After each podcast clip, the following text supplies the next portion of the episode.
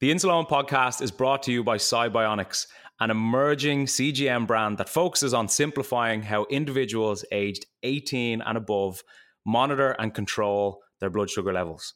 Upon becoming available on the market, the Sibionics GS1 CGM has helped users worldwide navigate the complexities of diabetes management with more confidence and peace of mind. Thanks to Sibionics, now more people are able to view and share their real time glucose data, receive customizable glucose alarms, and generate full AGP reports, all directly from an intuitive Sibionics app empowering them with the necessary information to make better decisions about their health.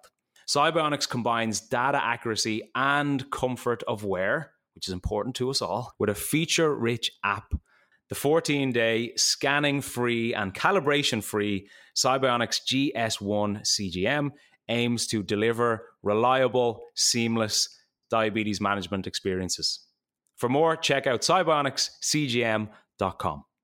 How's it going? It's Owen here, and this is a bite sized episode of the Insuleoin podcast, Redefining Diabetes. Every week, we'll dip back into the episode archive and get you to think and reflect once more about some of the things we've learned from the podcast over the last few years. It could be some diabetic wisdom, advice, a great guest, or even a hypo story. So enjoy this bite sized episode of the Insuleoin podcast. Those kind of split second decisions to know that this bread is going to have a much bigger impact on my blood sugar than these two scrambled eggs or whatever it is. Now, I'm not saying that you need to be a robot with the food that you eat or the routine that you need to follow because I'm a big believer in not letting diabetes kind of purely determine what it is you do and don't do, even with the food that you eat.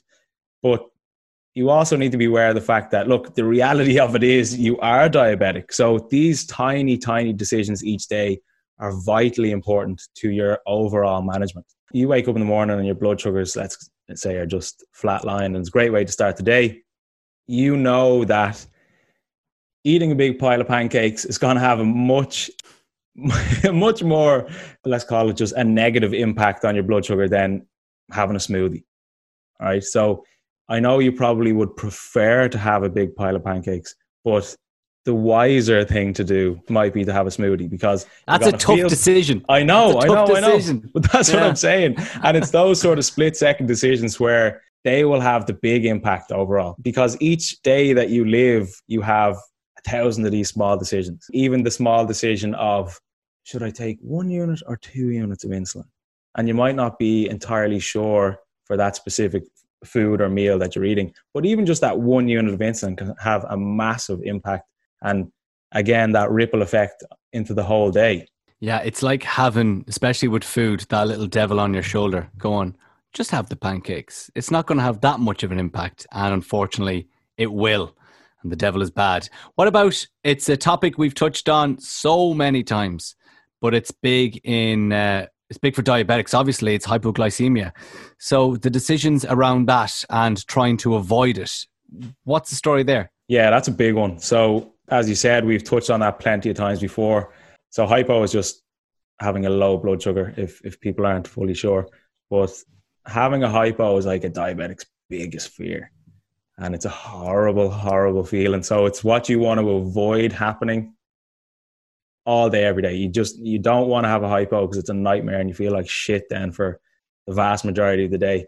A decision that people seem to have because hypo anxiety is a major issue for people with diabetes and that fear of going low at any time. You could be on a bus, you could be at a job interview, you could be in work, you could be sitting an exam, and if your blood sugar drops, you're gonna have a bad, you're gonna have a very bad time. Yeah. It's, it doesn't matter where you are; you can have one at any stage. So I suppose a decision that a lot of people tend to make each day is to kind of treat that imaginary hypo before it even happens.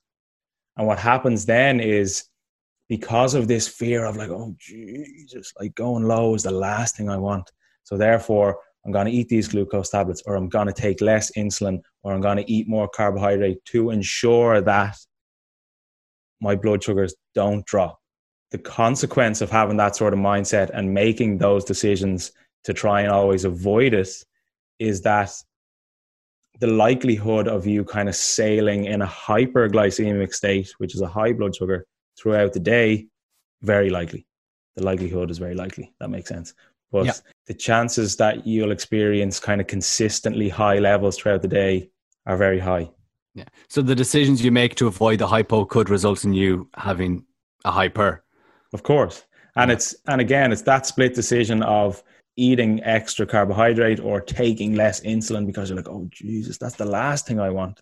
Hmm. It's important for people to have confidence in your own diabetes management, have high standards of your blood sugar. So don't say to yourself, like I know how daunting and intimidating it is to to have a blood sugar throughout the day. But I suppose it's it's important to have that sort of confidence where you can say, look, I've had this for this long. I know that I can avoid having a hypo, and I know that I can still balance food and insulin to ensure I stay as level as possible. So it, you don't have to be so careful where you're like shoving glucose tablets into your mouth to just be sky high. And I know we touched on it recently, as recent as last week's episode, with your blood sugar levels while you sleep. But we're talking about decisions, and I presume decisions around bedtime is hugely important. And I remember saying the ripple effect uh, can be great the following day. Mm, exactly. So, like I had said last week, it's so important that you try and sleep as steady as possible because if you drop at night, potentially you're going to overtreat it and then you're going to see your blood sugars high in the morning. If you're high, you might take too much insulin leading into a horrible day of blood sugars the next day. And I suppose the decisions that you can make before you go to bed can help ensure that you keep things steady. So small decisions like avoiding massively high carbohydrate meals before you go to bed, being very mindful of the dose of insulin that you're taking before bed. And my personal favorite is to avoid eating, having your last piece of food about two or three hours before you go to bed because that kind of gives your blood sugar time to settle. And then you'll have a vague idea you'll probably have a, a, a pretty good idea of where your blood sugar is going to go while you sleep. And i was actually having this conversation with a client there yesterday around their bedtime because he was obviously training more so his insulin sensitivity is increased and he saw himself kind of waking up with low blood sugars quite frequently, which isn't a good thing. So I suppose he needed to look at his bedtime routine, his insulin doses, maybe potentially cutting back, looking at his carb intake before bed, and, just, and all those small decisions then can help basically keep things steady throughout the night. Thanks for listening to this bite-sized episode of the Insuleoin podcast. And if you want to listen to the full episode, you can check it out in the description. Chat to you soon.